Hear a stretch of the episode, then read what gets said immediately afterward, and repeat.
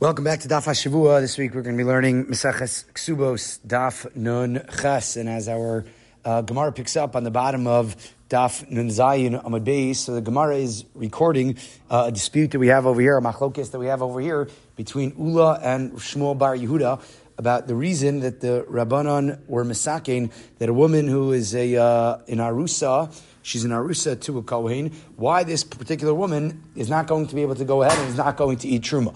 We know that a woman uh, who gets married to a kohen and has a full fledged marriage uh, with a kohen, so of course that woman would be able to uh, go ahead and eat truma. Obviously, we're not going to uh, differentiate what a uh, husband and wife are going to be able to eat, but our gemara over here uh, is going to uh, describe why it is that in Arusa, somebody who hasn't finished the process yet of full fledged marriage is not going to be able to go ahead and is not going to be able to eat truma. So, according to Ula, the Rabbanan were concerned this takana comes out of a chashash, out of a concern that she might go ahead and she might take the truma. And uh, when she goes home, she has brothers, she has sisters, she has other people at her home who are considered to be zarim. They're foreign to the uh, ability to eat the truma. And we know that zar shachal truma, that a, a non Kohen who goes ahead and a non Kohen uh, who eats truma. So uh, there are bad things that uh, that come to a person who's a zar who eats truma. They have to go ahead and pay all sorts of fines. And a zar is not able to go ahead and is not able to eat truma. So therefore, according to Ula, that was the nature of the chashash. What's going to happen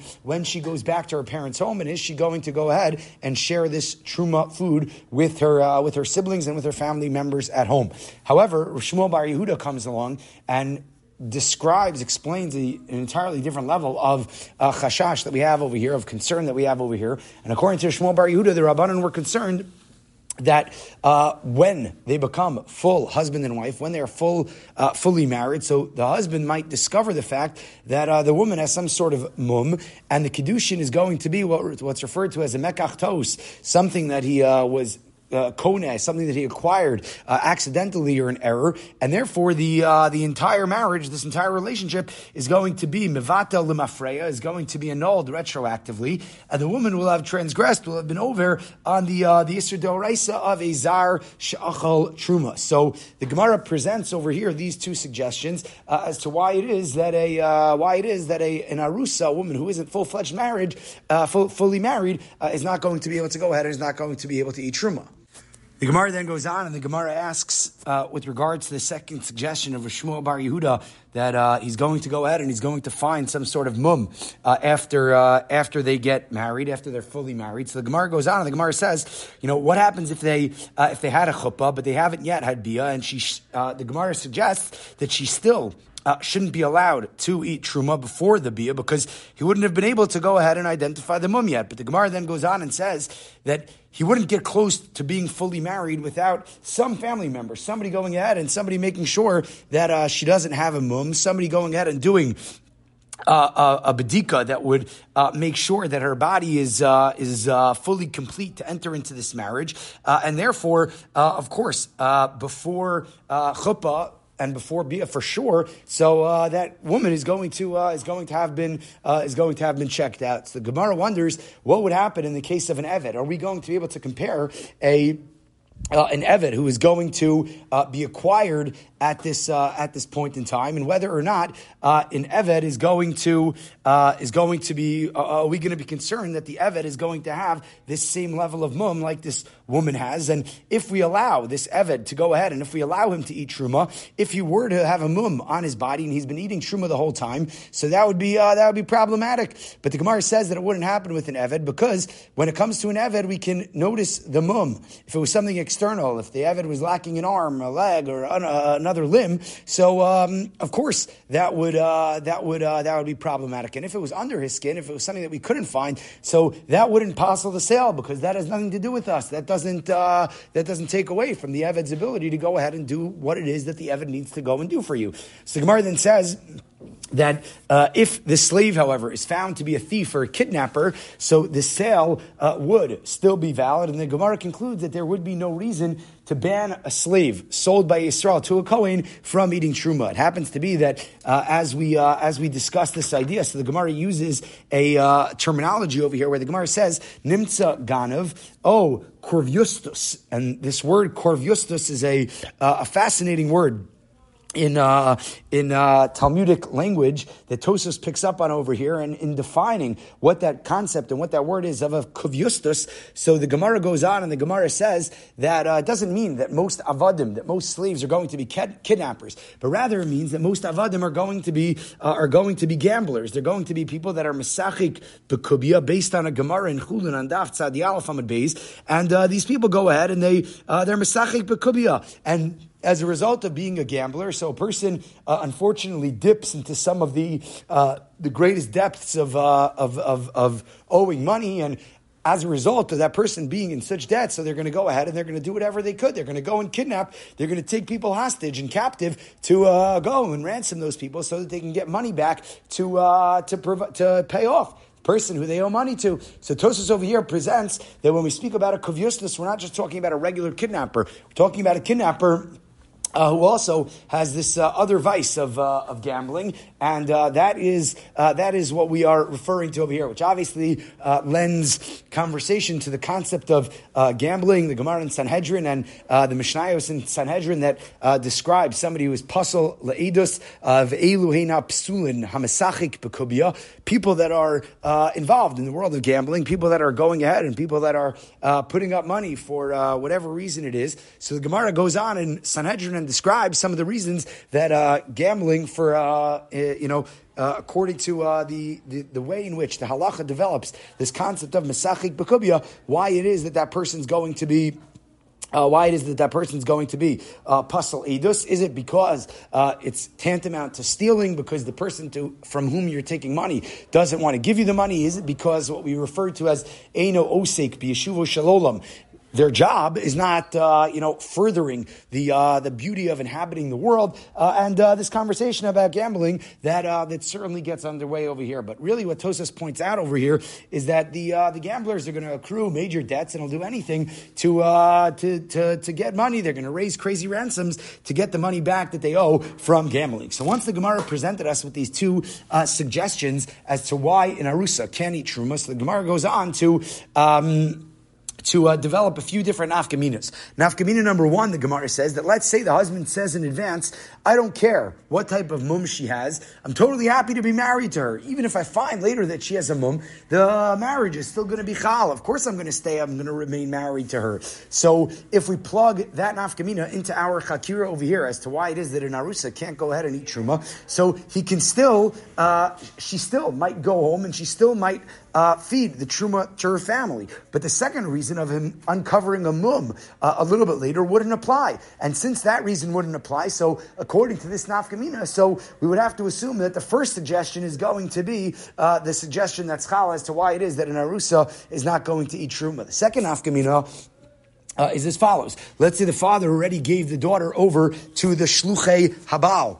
And these shluchei habal are uh, what happens when a um, when uh, the father basically brings, based on the Gemara that appears on uh, that we saw earlier on Daf uh, Memchesam and Aleph, Memchesam and Beis, this concept of the Shluchei Abal, that the father brings uh, this girl to the uh, to uh, like an intermediary before she goes ahead and before she gets married, and the Gemara goes on to describe uh, what this concept is of the of the Shluchei Abal. So let's say the father gave the daughter to the Shluchei Abal already, so she isn't living with her family anymore. She can't feed her family. So if the main reason was the reason of she's going to go home and she's going to take truma and feed it to her brother and sister and mother and father who aren't kohanim, so uh, that's not going to be uh, shayach at all. But if the reason is is that he's going to find a mum later on, so uh, he still may find the mum. He still may go ahead and he still. Um, might uh, uncover the fact that she has a uh, that she has a mum. So there are a lot of issues. Uh, what happens uh, when the girl is given over to the shluchei abal and uh, the Gemara in Kiddushin on Daf Gid Aleph and Tosos uh, on Daf Memches over here describe some of the the, the the, related issues about giving over the daughter to the shluchei abal. But ultimately, the Gemara concludes that on a deoraisa level, Narusa is going to be able to eat truma, but derabanan she cannot. Again, based on these two reasons that were offered and based on uh, some of these suggestions that the Gemara presents on Daf Nunches Amid Aleph into Daf uh, Nunches Amid Beis. As uh, the Gemara goes on, the Gemara quotes from the Mishnah where we have a statement from Rabbi Tarfon. Rabbi Tarfon comes along and tells us that if there's a situation where, uh, let's say they set aside 12 months, that by 12 months we're going to be married, and uh, they're not married yet, the husband still wants to push the wedding off uh, so he can go ahead and he can give her uh, any truma to go ahead and to eat. And the Gemara continues to darshan out the Mishnah, describing the situation of a yavam who doesn't give his yavama the right to eat truma and what the uh, what the halachic ramifications uh, of uh, of that would uh, of that would be. The Gemara then goes on to tell us uh, and to teach us the Mishnah on uh, Daf Mem Ches Amud Beis, where the Gemara says that Hamakdish Maisa Yidayishto. So basically, we have this uh, we have this Mishnah over here on Mem Ches Amud Beis, where the Mishnah discusses the concept that there's basically a uh, trade that takes place over here. The husband gives mizonos to his wife, and in exchange for the mizonos, in exchange for the uh, the food and the sustenance, so she goes ahead and gives the uh, gives the husband the maise adayim, that which she uh, she earns. She goes and she makes a living. She goes and she has some sort of livelihood, and she gives that maise adayim over to her husband. So what would happen if he is uh, makdish that maise adayim? And the Mishnah goes on, and the Gemara goes on to discuss what would happen if uh, she says this Maisi Adayim is going straight to Hekdesh. Does he still get it? Does he have to do something with it? Does he have to go ahead and be poded? What is going to be the status of that Maisa Yadayim? Uh, and the Mishnah goes on to describe that when there's extra, when there's hamosar, so if he uh, goes ahead and he uh, he's makdish